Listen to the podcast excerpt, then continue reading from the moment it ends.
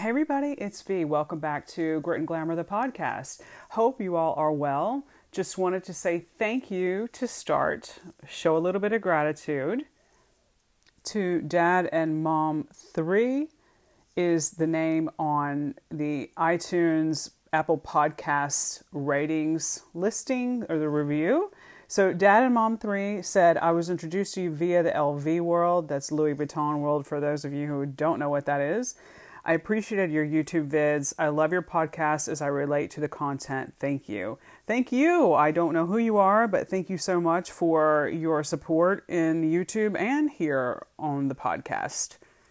Also, a thank you to Vanessa Miss at Danciness on Instagram, who sent me a personal direct message about episode 13 and said a lot in there that really uplifted me, and I'm glad that I uplifted you. So, thank you so much, Vanessa. I really appreciate the feedback.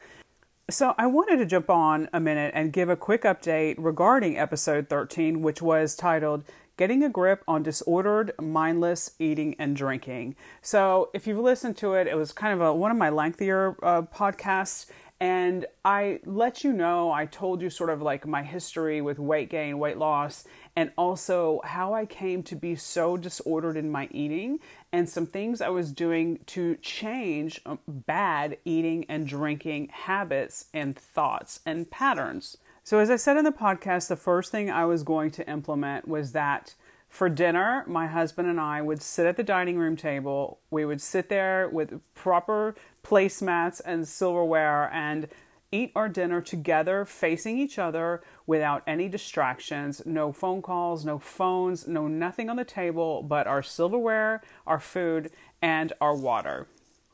It was such, it has been such a nice change. It's such a simple, simple thing. And I think he actually really appreciated the idea and he's complying 100%. I think he sees the value in it. And the interesting thing is when we sat there without anything else to distract us and we we actually talked about things we talked about our day we talked about things that are like in the back of my minds or he was telling me about something he heard on australian radio it's a great opportunity to let sort of stream of consciousness thought come through and have those discussions with your partner and that doesn't always happen. We do eat breakfast together almost every morning but i don't i don't have this kind of rule then. We do have our, our devices in front of us and that's okay because we're getting ready for the day. We're responding to inquiries. We're responding to emails. We're getting set up for work. So i understand that it's a way to start the day and i like starting my day like that. I like knowing you know what's been going on in the world and getting caught up on messages and things like that but coming together at night, this very small change is already yielding huge results. And it's a twofold thing. First, yes, it gets me out of the intermittent fasting habit, and I'm going to circle back to that in a minute. Actually, the benefits are more than twofold because, yes, it gets me out of the habit of intermittent fasting. It also helps us eat more mindfully because we're focusing on our food and each other and we're not distracted. And by deciding that we're going to have dinner at 6 p.m. Monday through Friday, or at least Monday through Thursday at home, I what am I doing at 5 5:30? I am not popping the wine bottle. I am not pouring a cocktail. I am cooking, setting the table and focusing on something else. So, it's not just a matter of eating more mindfully, it is also a really positive, worthy distraction from the need to pour a glass of wine at the end of the day. And that to me is an absolutely huge discovery for me. You cannot break routines and not replace them with something else. That's why we fall back into our routine. So you have to create a new routine. So create by choosing this one simple change, which is we are going to eat dinner together at the table without any distractions at six o'clock during the week. This has snowballed, dominoed through all the other things that I was dealing with that I was not happy about and feeling stuck in a really bad cycle. And I wanted to report back on the whole intermittent fasting thing and the disordered eating. I have been trying this week to really listen to my body. And the other day, I actually had a moment where my stomach growled, and I was like, oh my God, there's a sign. It's okay if I want to eat now. Your stomach growled. You're not eating because it's three or four o'clock on the clock. You're you're hungry. So that's an important distinction, and that's something I've been so disconnected from with my own body, trying to eat on a schedule and trying to, to manage this actually completely insane schedule of eating and not eating, which is intermittent fasting. And I, you know what? It's it's there are benefits to it. I'm not going to say there aren't. But I think I'll take the approach of sometimes when Winnie, I've mentioned before, sometimes we'll have a Saturday or a Sunday late lunch date and we like to go have Mexican food. And occasionally when those are a late lunch and I, you know, I have the chips and things, I don't mind having the chips and salsa. I leave really, really full. On those days, if I'm wrapping up lunch at 3.30 and I feel really full, I'm not going to force myself to eat dinner. I mean, that's a perfect opportunity that if I am not really feeling it, just, you know, have a cup of tea or have some water or have a kombucha and go to sleep and let your body deal with digesting that really heavy, you know, that that cheat meal, so to speak, once a week.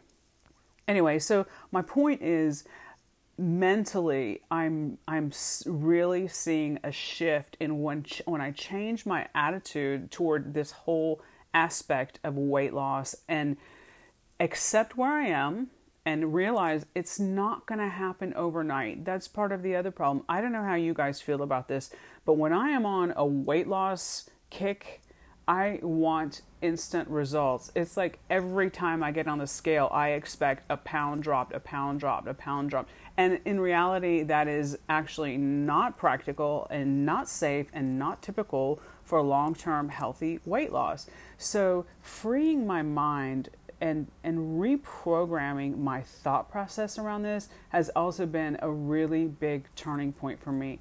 I cannot tell you how relieved I am that I've broken free from my own chains. That's what's ludicrous. I'm the one that put these silly stringent expectations on myself. So breaking free of those chains and being okay to eat at 6, 6:30, 7 p.m., who cares?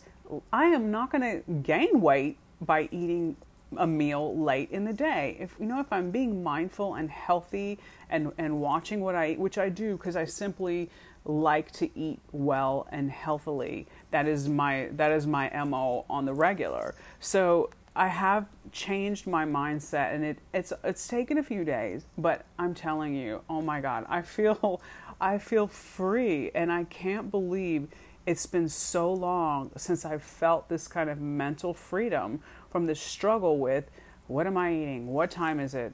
You know, how much how many calories have I burned? How many calories do I have left? It is just way too much. Now, I'm not going to say I'm not watching the calories because the reason why I do that personally is because I am a pig. I have a really big appetite.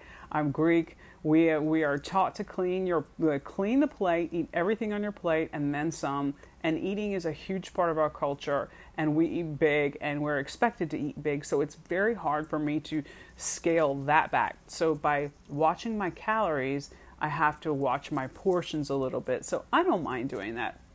That's okay because that gives me responsibility and it helps me control my portions. You can't just eat with wild, abandon, wild abandon all the time. You know, you can't just, you know, you have, I can't say that.